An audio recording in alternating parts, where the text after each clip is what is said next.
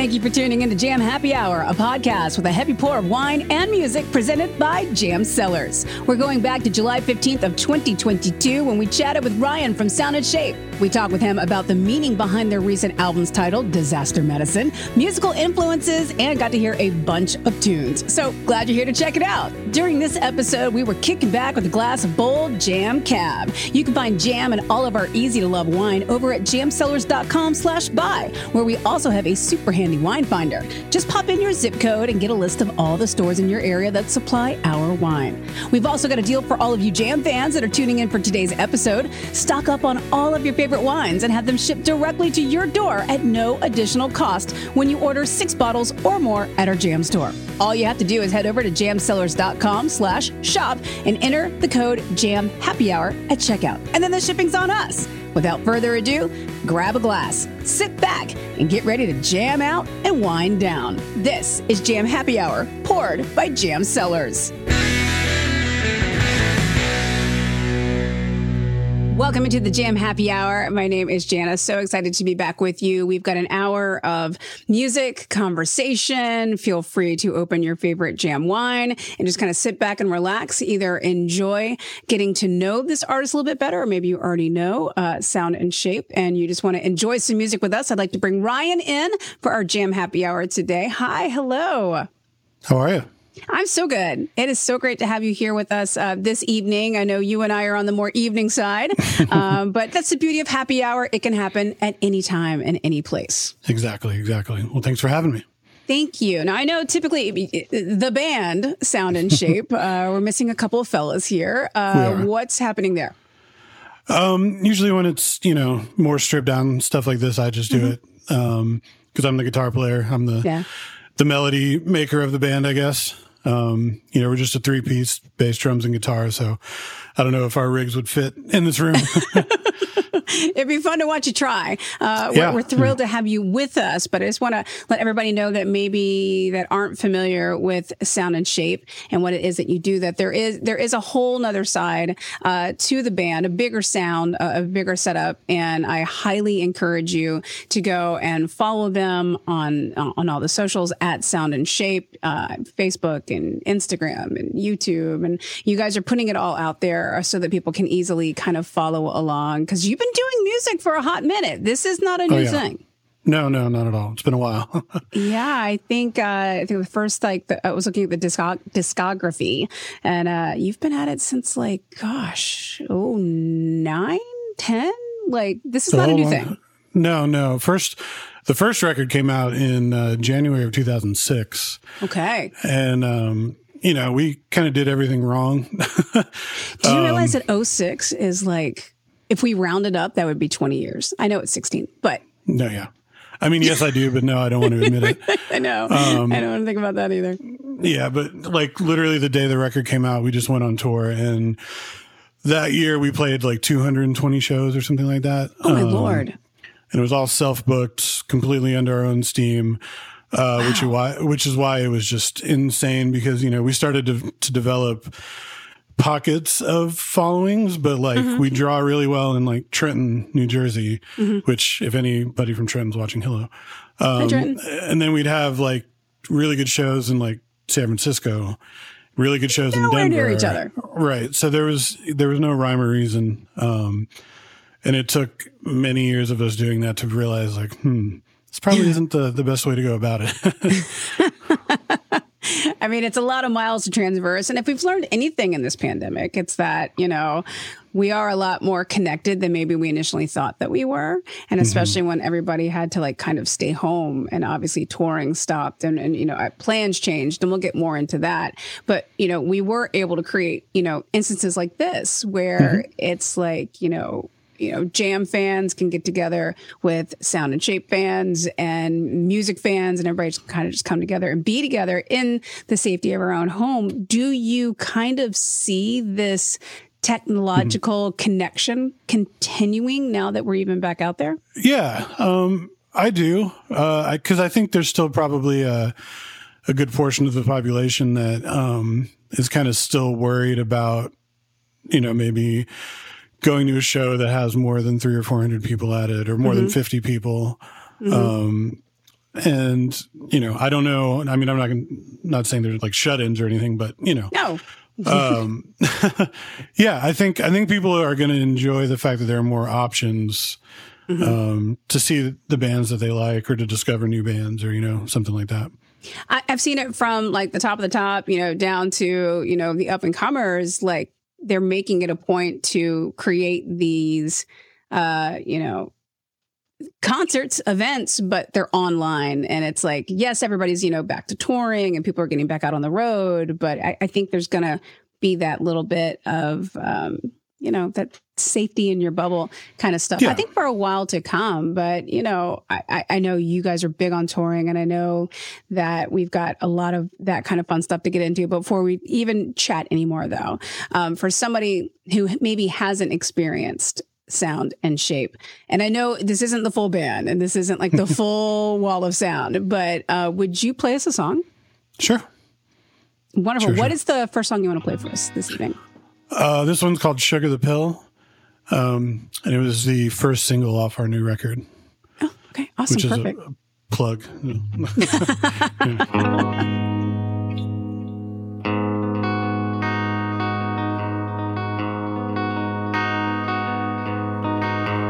What was that the preacher said about riches and Heaven can live inside our heads if hell can be ignored. And everybody wants to be the hero of the story. Rider on a white horse, here to steal the glory. Sugar pill, make it go down easy. Butcher the kill to keep the voices quiet.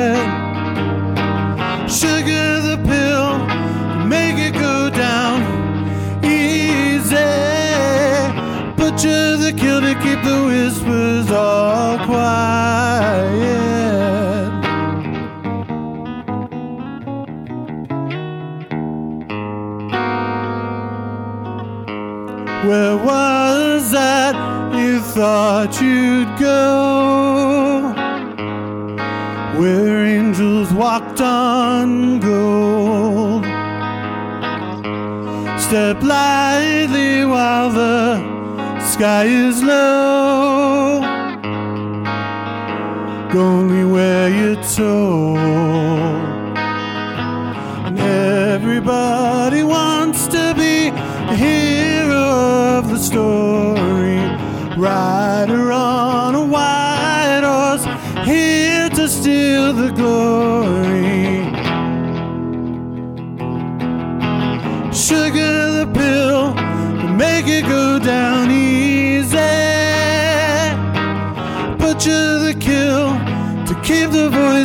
Quiet.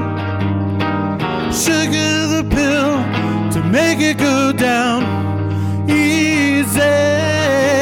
Butcher the kill to keep the whispers all quiet.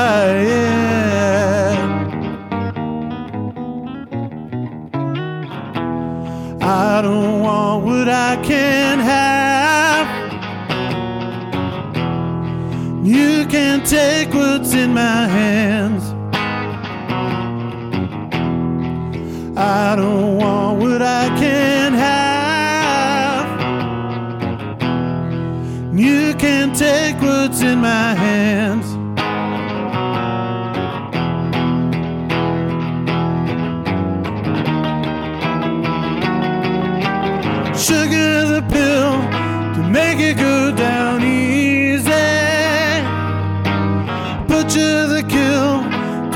The voices quiet. Sugar the pill to make it go down easy. Butcher the kill to keep the whispers all quiet.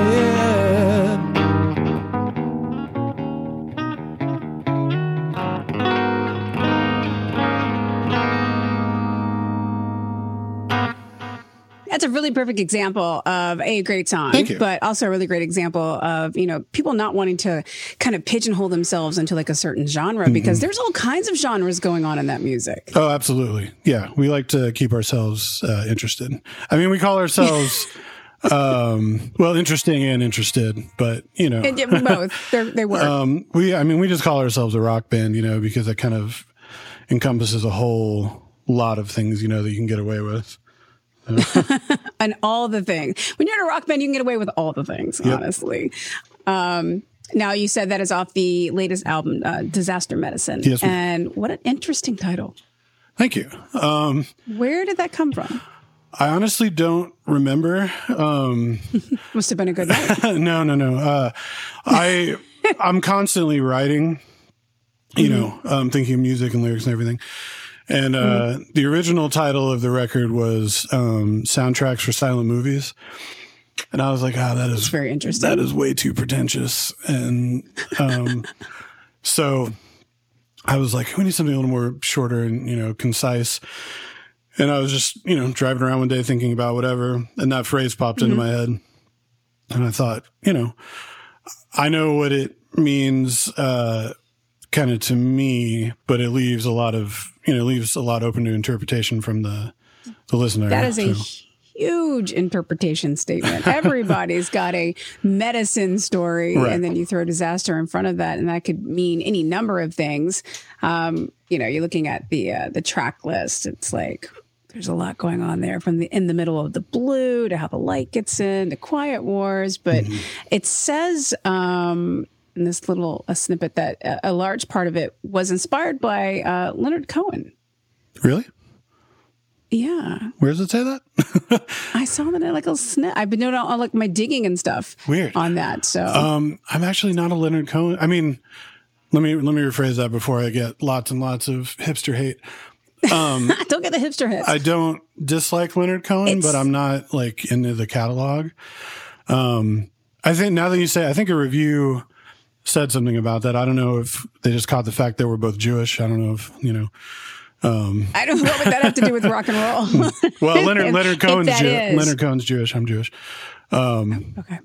But yeah, no. Um, this record was nobody will be able to pick it out, but um, Peter Gabriel was actually a huge influence on this record. Can we talk about Peter Gabriel for a second? And, and Um, We can and talk about him for hours. There's a really great example.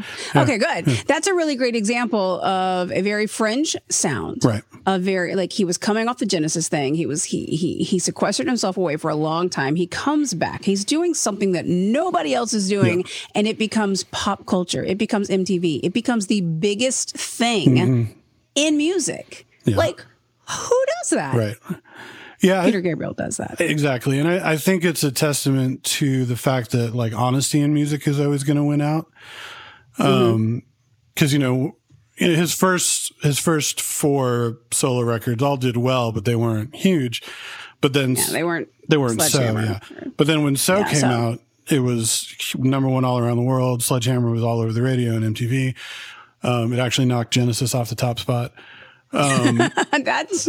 I love that you know that. Yeah, but I love that you know that. if you um, if you kind of look at what else was going on in '86, like you got the hair metal stuff is huge then, and here comes weird arty Peter Gabriel, Mm-hmm. you know, and and to slay exactly exactly just knocks everybody out of the way and says, okay, you know, this is art, this is honest art, and it's huge. Mm-hmm. So you know, I might it might be naive of me to think, but I'd like to hope that that's still possible. I'm not saying we're going to come in and you know kick everybody off the charts, but I think it's very Um, possible. I mean, I, it, we don't see it like you know in the Peter Gabriel sense, but like I see Hmm. it, you know, as I program Top Forty Radio, Hmm. and you know, I think back to like when artists come along that have huge success that you wouldn't normally think. A la lately Billie Eilish, you know, when she came on the scene, she was making music that nobody else on pop radio was. That's the saying other people weren't making that music, but she had a very different sound and obviously that eclipsed and became you know mm. very large um,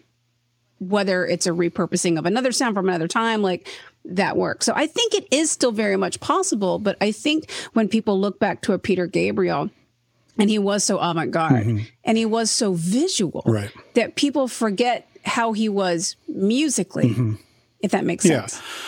Well, I mean, he was he's kind of the the very definition of like a multimedia artist. Like the the tour, Before there was multimedia. right, right. Um, not the So tour, but the album after. Um, up that tour, like you know, he, it was all it was. He had the stage that was in the middle of the arena that had like you know a phone booth come out of the bottom or this giant tree thing, and you know, even his mo- more recent tours have been you know, during Mercy Street on the last tour he did, like his daughter's one of his backup singers. She's in a boat on the stage going around the the stage, like, you know.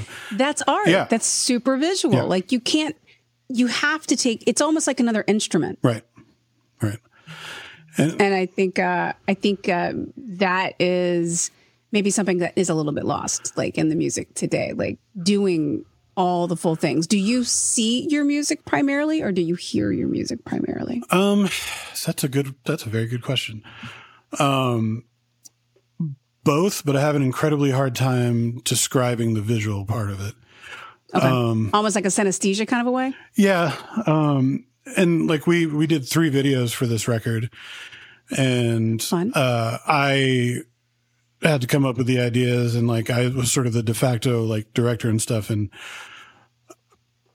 I have no idea. Like, you know, like I have no idea what I'm doing. And, you know, they each, they progressively get, they progressively get better. The third one, actually has like a, a plot and a storyline and you know really cool images and stuff because that one i was Okay. that one i was able to like you know see enough in my brain of how i wanted it to go but um Yeah. the first two are just kind of like all right the band's gonna play here and then the band's gonna play here and then you know my wife and my child are in the second and third one and you know some friends and like who's willing to do this But and that's that. honesty. That's that is authenticity, and I Yeah. think that's what people kind of crave. It doesn't have to be like all over the top, crazy avant garde. Like it can be, you know, as simple and as honest as you know that, and it can still have such a huge impact. Right. And I I struggle because I you know, it's it's especially tough in this day and age with, you know, TikTok and Instagram and Twitter and everything like Oh yeah, As- twenty seconds or less. yeah, as a musician, you're expected to be exposed in every way, shape, or form 24 hours a day, seven days a week, especially if you're on tour. You know, and like I, I mm-hmm. love doing interviews, like that's totally cool. But mm-hmm. before we started this record campaign, I told our management, I was like, hey, I don't want any press photos. I don't want our name on the record. I want nothing. I just want the music. And then they laughed at me and said, you're insane. Uh, when you sell 10 million records, then you can do that. But now you have to, to do that. And, you know, they, they are right. and- You know, they are right. And, yeah. um, it, there, you know, there's a tough line between feeling like you're compromising your art and yourself and just kind of doing what the job entails. So I try to keep a good, you know, balance there, especially, you know, mentally, because that stuff can get you in a weird spot. Really fast. yeah. And that's when you have to dive back into the music and Yeah. just kind of remember what you're doing it all for. And it seems like a really great uh, segue into perhaps uh, hearing another song from you. Sure. I know we- we're here with Ryan this evening, but it is Sound and Shape, the band and the project. And, uh, you know, we are lucky enough to have Ryan here with us tonight performing. What song will you be doing? Uh, I'm going to do in the middle of a blue. Perfect. Also, off the new album, Yes. uh, Disaster Medicine, which just came out this year. We'll talk more about that after the fact. Uh, but please take it away. Sure.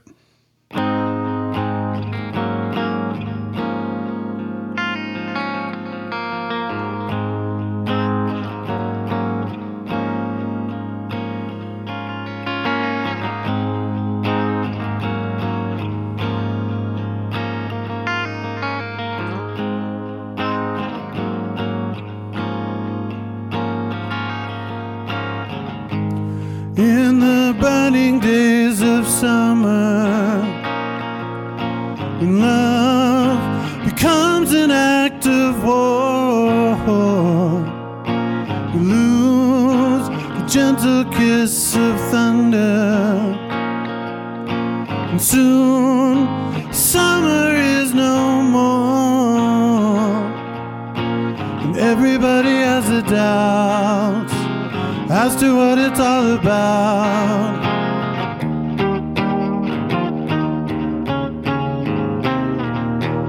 Can you help me, please? And maybe I'll come back. I has to be let off before the trains jump the track. As I look ahead, I see only black and in the middle of a. Lost myself, but I like the view.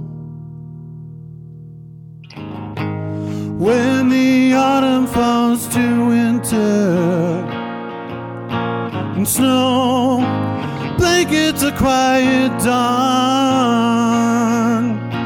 I brush the hair from the face of another sinner and wait the coming storm. And everybody has a doubt as to what it's all about.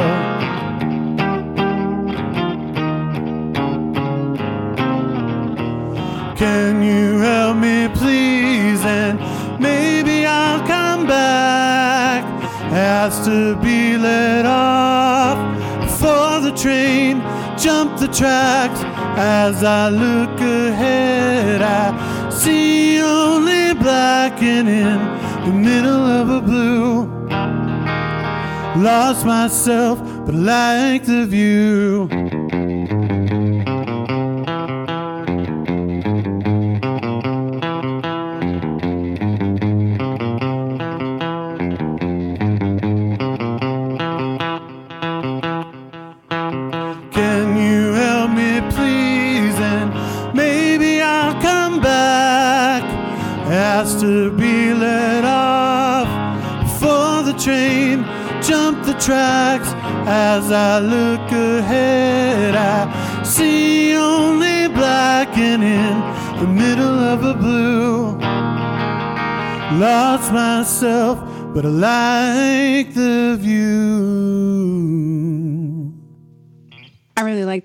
Last lyric. That's so good. I lost myself, but I like the view. That Thank is big. In a good way.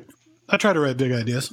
I think it's something we can all relate to too, and which is Mm-hmm. kind of like an interesting thing when it comes to music and when it comes to songwriting is that you know you can pour your heart and soul into a song. You know, Right. with you, with the, the, the band members, like whoever you decide, you know, to, to come along on the songwriting adventure with, and you make something that is very personal to yourselves, and then you release it, and it's out into the world, and then it suddenly means something to somebody else. How does that sit with you? It's a little weird, Yeah. to be honest. Um, but I think it's good because honestly, that's why I do it. Um, I think, you know, I don't like to be too literal in my lyrics. Um, I'm actually not at all. It's all, you know, metaphor. Um, Big idea. yeah. Um, like I'm a huge, huge Noel Gallagher fan. Oh, And, we could um, talk Oasis all night. So we've got Peter So. Gabriel and Oasis. But yeah, even the stuff that Noel's doing now too. Okay, I'm sorry. Oh yeah, no, no, no. I'm there. more of a fan. I'm a. I've been more of a Noel fan even since he was an Oasis. But you know, he uh he gives great interviews. But he was talking about Champagne Supernova, and he was Never like, dull. he was like, you know, I know what it means to me, Mm-hmm. but you know, who knows what the 15 year old now singing along to it in the crowd Yeah. is getting from it. And he's like, that's the beauty of it. And that's kind of how I've always thought is like, you know, music, it, it taps into your emotions in one way or another. Um, you know, regardless of if you want it to or not. Uh-huh. Um, you know, if a song affects you, you know, obviously I, you know, if I hear a song I don't like, it's, you know, well, I mean, I, then It again, has it's to do with timing and moment and mood, though. I mean, there are there are times I'll hear a song, I'm like, that's fine. And then there's times I'll hear a song and I'm True. like, the same exact song, and it's like, whoa. So I think it has to do with you know where you're at right. up here sometimes. Very, very much so. And, you know, like I said, yeah, it, I know what they all mean to me. Mm-hmm. Um, but, you know, in, in the same respect, like sometimes the meaning changes as time goes on. sure. Um, cause all, all of this stuff was written pre pandemic. So obviously, like my worldview has shifted just a wee bit, you know. Um, it's changed. and I, I kind of look at my writing like pre being a dad and now. Um, okay. because that i mean if if having a child doesn't change your worldview, then like you, I feel like you kind of need to examine some personal Well, things. I think the um, exhaustion opens up a lot of filters, and then Yeah. things start flying out of your mouth you never thought you would say because you just can't yeah, keep them in anymore. But yeah, of course, it changes your perspective on everything. Yeah. And to think that one day, you know, your children will be listening to these songs.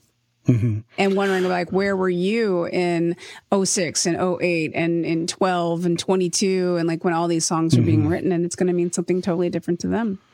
Yeah. He's he's nine right now, so he's not super interested. I think he's watching. Hi, Liam. I love you. Oh, Um, Liam, see you are a Gallagher. Actually, so I, I have to I have to explain. Anybody who knows me know, knows that if we were going to name him after a Gallagher, it would have been Noel. Okay. Um, but my wife, who's also watching, hi honey, I love you. Um, her dad's name was Billy, Okay. not not William.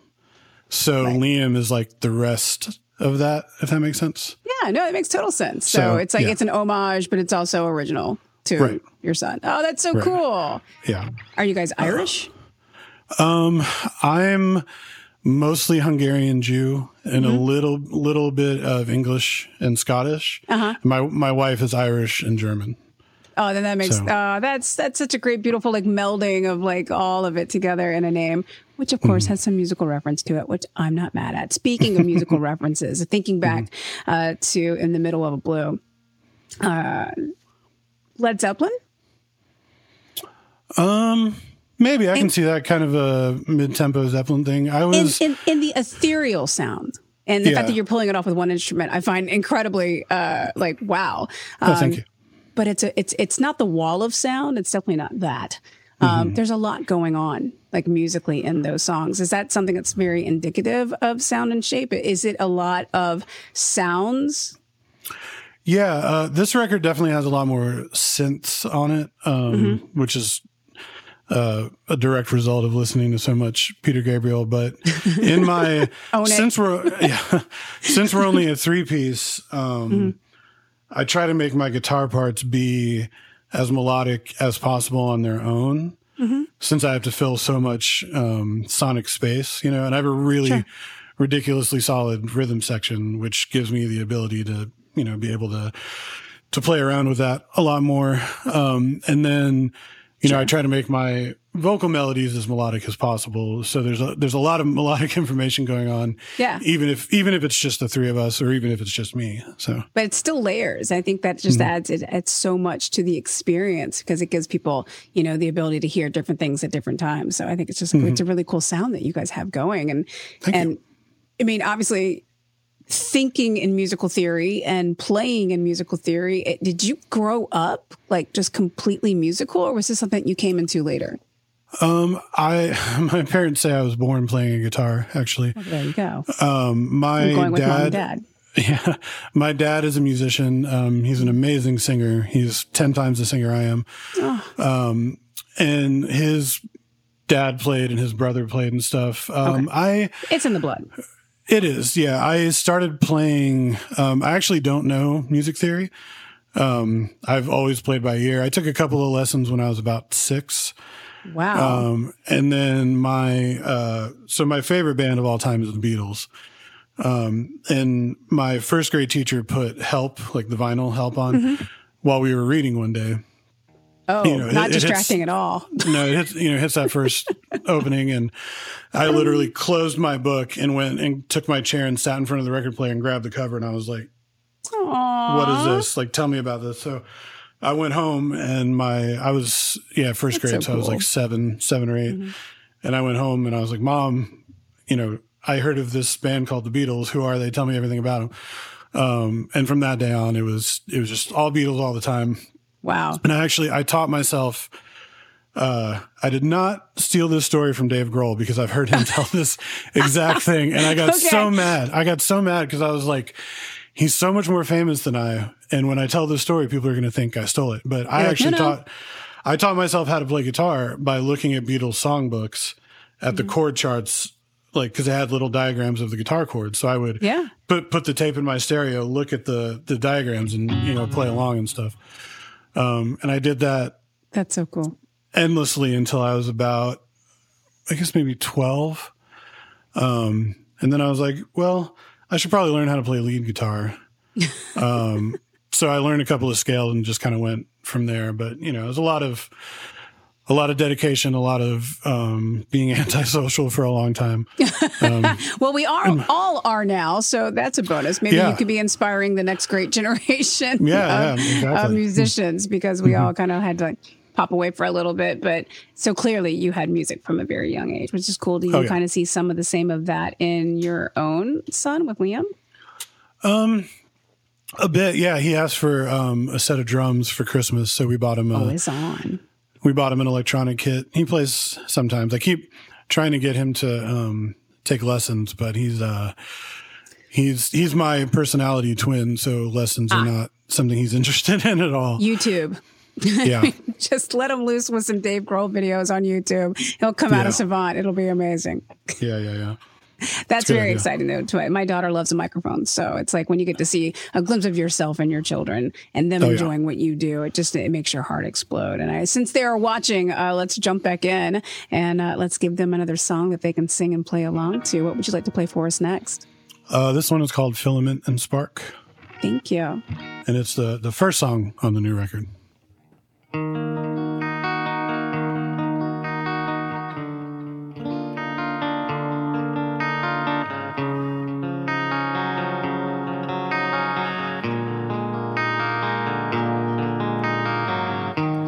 Never see flowers in the dark. I know they're there, but the colors ran before everything fell apart. try to be pure of soul and heart. When beauty cuts, the wound runs deep. I wish to touch the face I knew by heart.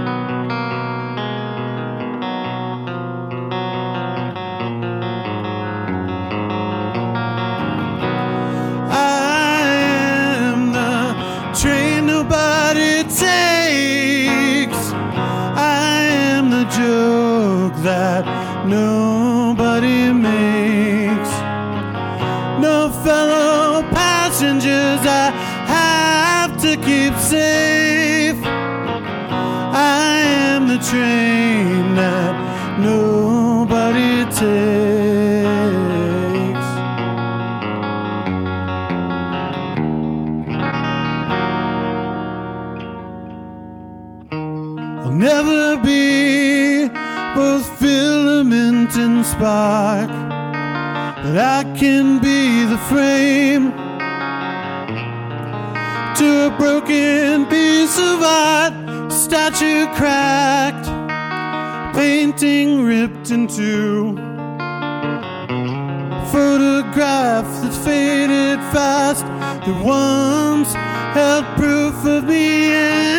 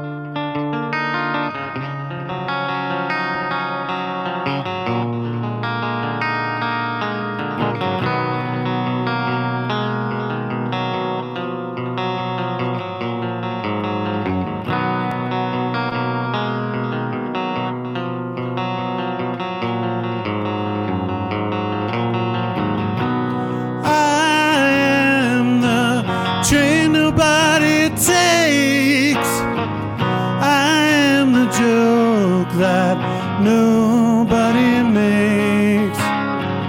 No fellow passengers I have to keep safe. I am the train that moves.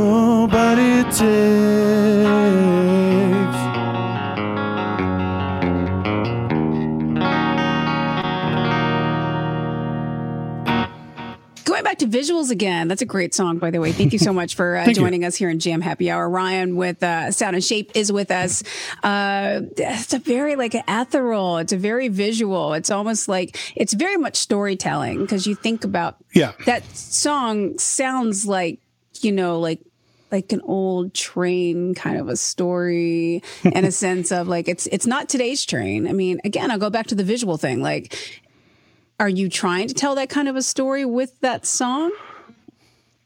Um, I mean, yes and no. I'm trying to let's see how to answer this without sounding like total pretentious. no, no. You know like I'm really um, super curious. Like I get like this old timey, you know, rickety train, guy sitting by himself in a car. You know, it's like it's very much a story to me. But you know, again. No, that's that's great. I my goal is to sort of um, definitely implant images mm-hmm. in your brain with the lyrics, mm-hmm. but like how you interpret them is all personal. Well, that's what I got from that. I thought I was I was thinking think to very like specific like old like lonely guy on the train like where's leaving his life behind and like sadness and Sorry. I can see that for sure. Well, I mean, yeah. I would hope so. You made it. so uh, the album yeah. did come out this year, uh, 2022, with uh, Disaster Medicine. Mm-hmm. But you and I had discussed earlier about how much of the album had already been kind of in production, was already like a thing, and then. Mm-hmm. 2020 happened. Yeah, like I said, our, our first recording session for this record was February 29th, 2020. Nothing happened that month. yeah. And I remember while uh, Ben, our drummer, was getting drum sounds with the engineer, Nathan, Pat, our bass player, and I went to the store. Mm-hmm. And it was like when they were just starting to have like, you know, hand sanitizer stations and stuff. And him and I were like, huh, wonder what this is going to turn into, you know, just like, yeah, this is nothing. And, uh, yeah, you know, like a week later, everything. I remember being, I worked, I worked in a restaurant at the time and I was in the kitchen and we were getting like hourly updates from the governor saying like, oh, capacity is now at 75%, percent mm hmm oh, 50%, 20%. Oh, now you just have to close. And of course, in your mind, that's your livelihood and, and that's what's happening. But in your heart, you also have to be thinking, my God, we're, we're in the process of this album. This yeah. is happening. These songs are fluid and being generated right now. Yep. What did, what did that do to the whole process? Uh, it slowed it down tremendously. We, um, tremendously. We had, uh, I wish I had my, I actually kept a journal of the first few weeks. Um, oh, wow. Of recording, um, or the first week of recording. And probably kept you sane. Yeah. Uh, but we did, um, I think when we had to stop, we had two songs done just rhythm guitar.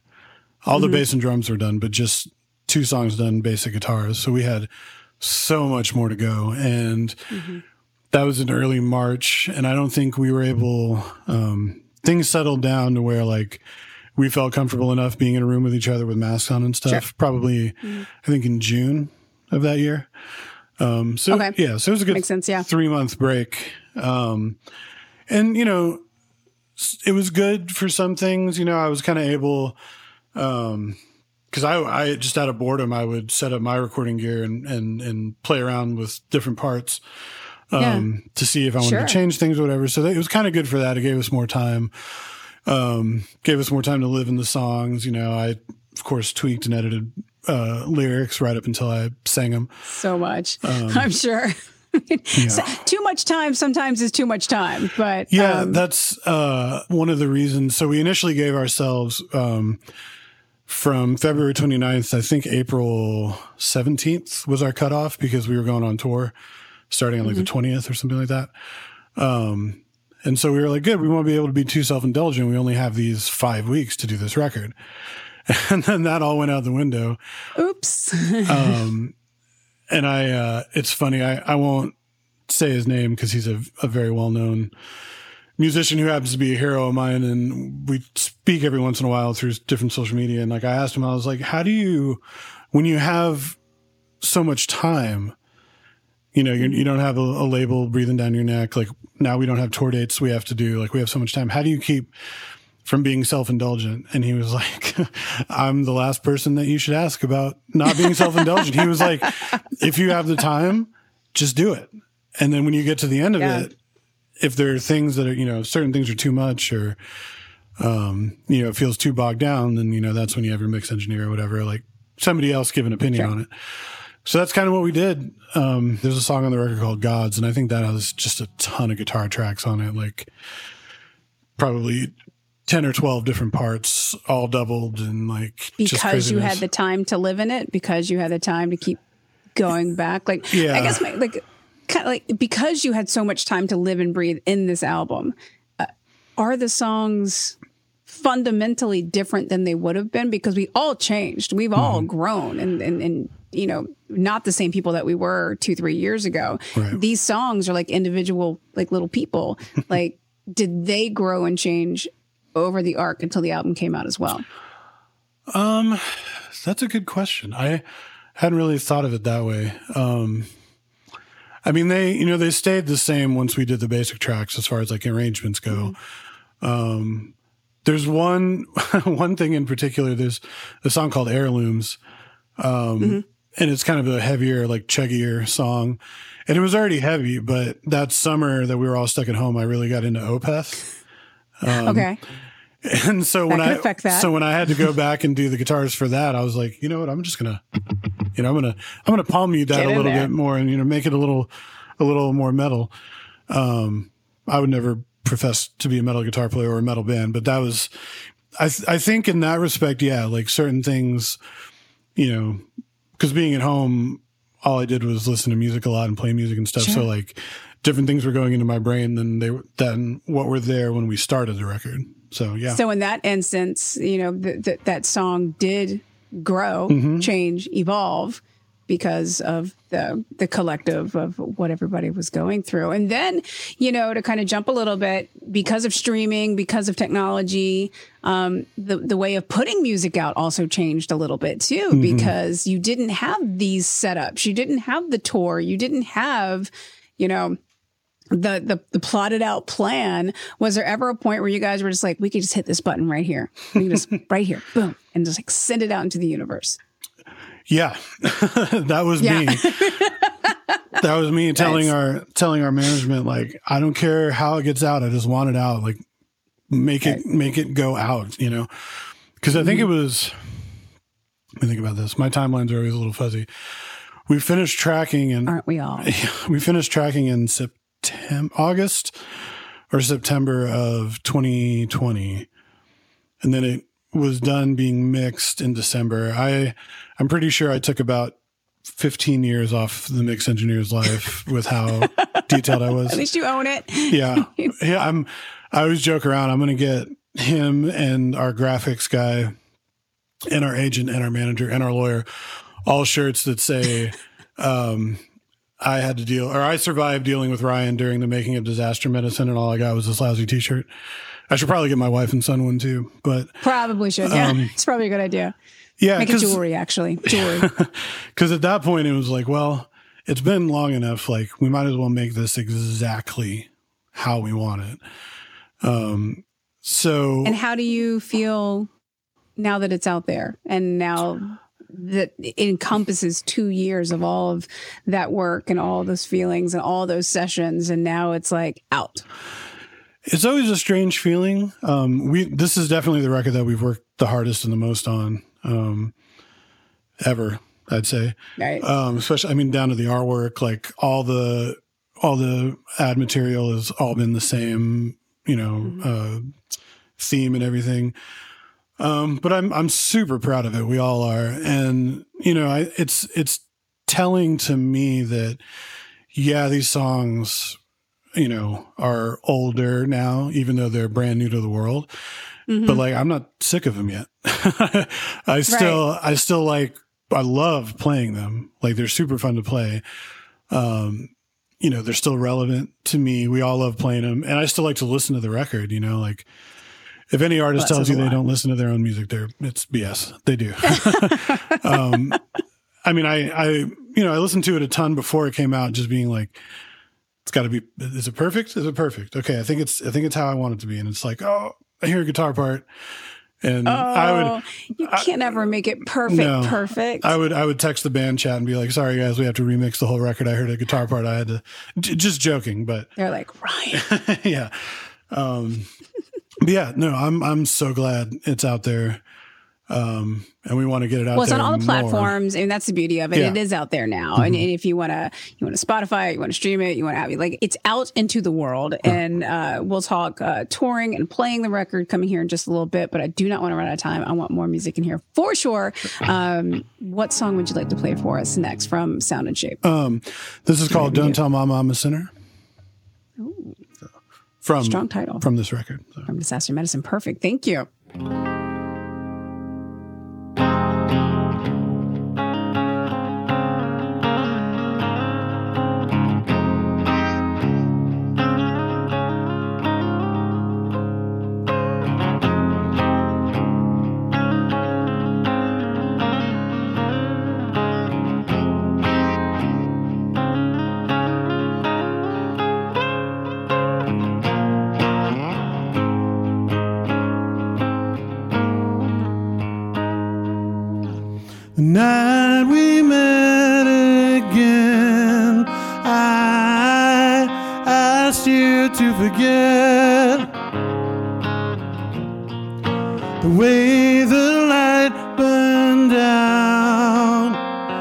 leaving nothing but a silhouette. I loved you once, so maybe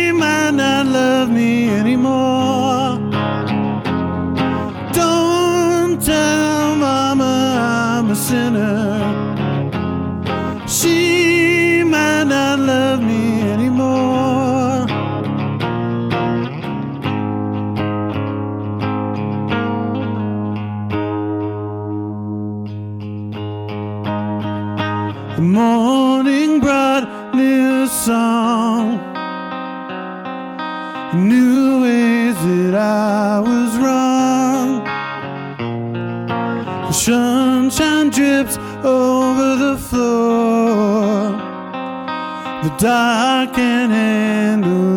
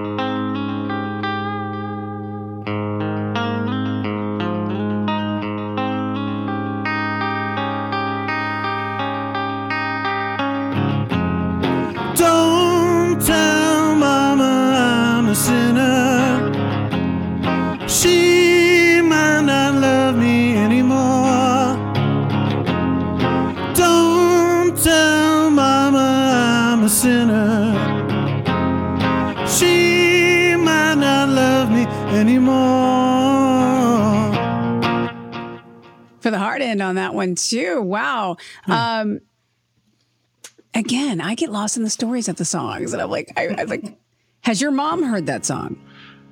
I don't know.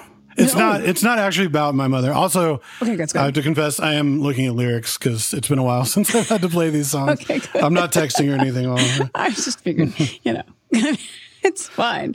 Um, it's a lot going on there. Yeah. Obviously, we all have things that uh, mom doesn't need to know about. And we'll just kind of keep that our musical secret here in the Jam Happy Hour. Uh, hanging out with Ryan from Sound and Shape uh, with us this evening. Um, you talked about the album kind of getting lost in the vacuum suck of time that's been the last couple of years. Uh, what about mm-hmm. touring? What's the plan there of getting back out and performing these songs in front of your fans and making new fans? Um, that is the goal. Um, we want as many new fans as we want. um, it's tough because we're we've actually already started demoing for a new record. Um, yeah, but you've been I waiting just, two I, years, I, of course. well, I write I write a lot, and it was like I was I was going through all the demos I have and stuff and putting them in lists of like, oh, I like this one. This one needs a lot of work. This one, you know, whatever. Mm-hmm. And I realized I already had like 27 new songs. So I was like, all right, we gotta, we gotta at least demo some. Do something. Yeah. Um, but we toured in May. Um, I did a few dates opening up for this band, uh, called the Pineapple Thief, um, solo, which is where these arrangements are from. Okay. Um, it was the first show was the most terrifying thing I've ever done in my life because I'm, I'm not a solo guy sure. at all. And having not been um, on stage for a couple of years too. Right. And it like, was in a, um, it was, the venue itself was 1300 capacity. Um, but it was seated. Size. So that, yeah, oh. but it was seated. So there was only 600 people there. oh. um, but it was still terrifying.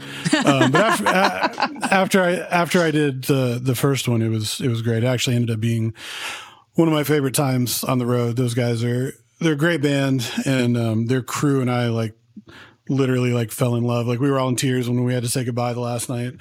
If we've um, learned anything in the last couple of years, I think it's to embrace those uh, situational things that you don't exactly see uh, mm-hmm. going a certain way and just being able yep. to kind of flow with it. And the fact that you were able to step in and, you know, and further the brand and further the music and further the fan base by getting out and doing something that maybe you weren't 100% comfortable with, but yet it ended up being such a great thing. I think it's yeah. a great lesson for everybody to learn. Absolutely. Absolutely. It was, it was great. We sold a ton of records and a ton of merch. Um, and then we did our own tour, like our full band tour. I came home.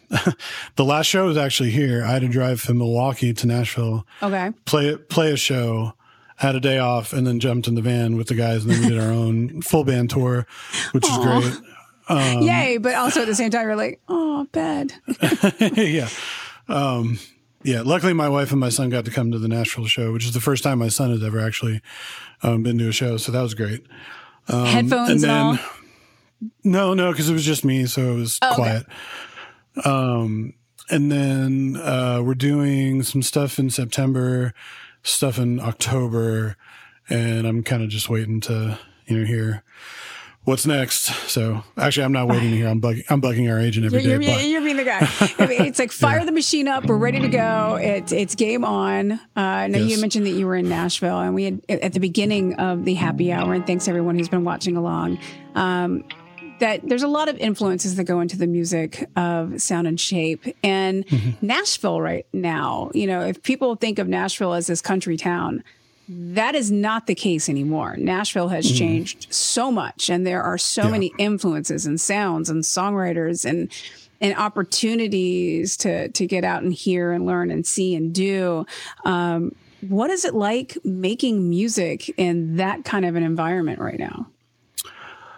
Um, it's actually gotten better for us for a long time. I'd say 98% of our career, like Nashville is just kind of like, you know, and not, not to like sound bitter, but like, you know, like, no, I don't want to say shunned us, but it's kind of been like, they're leery of us because we're not a garage band. We're not a punk band. We're not a metal band. We're not, you know, I mean, we're not, you're not, we're not a band into a box. Right. We're not a band that's only playing these venues with these bands and these shows. Mm-hmm and all this stuff. But um, in the last year, and especially with this record, um, like the local press has started to be really, really nice um, and supportive and stuff. And our last couple shows here have been great. So we're uh, we're excited now that we can, you know, actually play at home. And it's and it's uh, we used to just treat Nashville as like if we can fit it into a tour, right, we'll do it you know, or if a, or if a show pops up that we really want to do, we'll do it. Well, you but had a really great like quote. A, uh, there was an interview in Nashville uh, City Beat where you said that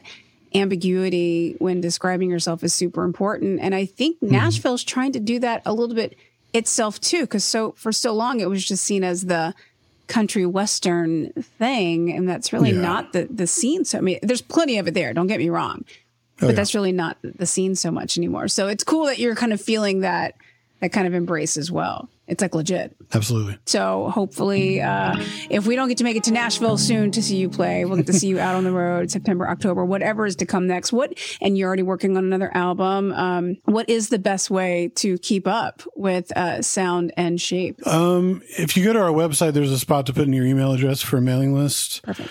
Um, but also all the you know all the socials. We're on Instagram and Twitter and Facebook and TikTok and YouTube and It's part of the gig now. And, yep, yep, and you know we're active on there, so say hi and you know let us know what you think and all that Oh, stuff. so that's y'all. That's you're you're in there. You're doing the work. Oh yeah, yep. Ah, I love that. That's even better. We have Mm-hmm. time for one more song. Ryan, uh, what would you like to wrap up the evening with? Uh, this one's called Someday Maybe. Perfect. Thank you so much. Thank you.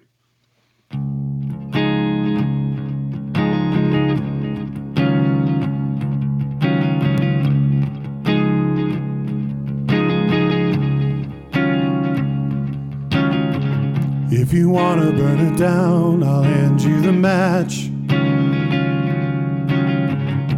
The flags of our fathers don't need gasoline to catch. Let's kiss till we're sick and laugh till we're hoarse. Louder than the boots as they march to another war.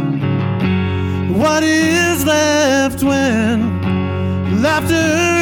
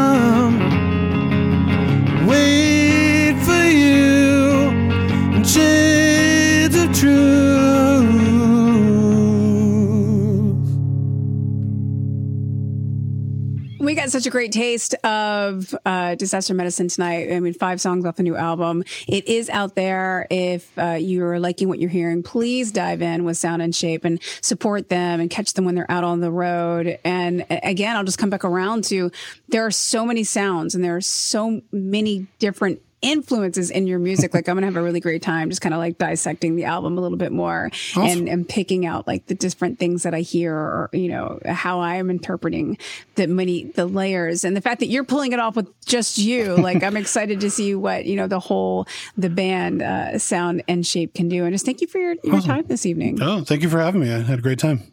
And for everybody watching along right now, Chuck and Heather and everybody, thank you for all of your comments and enjoying along and the fact that uh, you can share it with your friends and, and, and kind of spread the word on the band a little bit more and or just, you know, jump back in for the next Jam Happy Hour. We've just thoroughly enjoyed another wonderful uh, evening of uh, music and wine and celebrating music and what it is that we do. And thank you for your time and thank you for your talent. Thank you very much. Thank you for having me so much. You've got it. You guys have a great night. Cheers you to you and uh, stay healthy, stay safe, stay sane. Will do. Good night. Good night.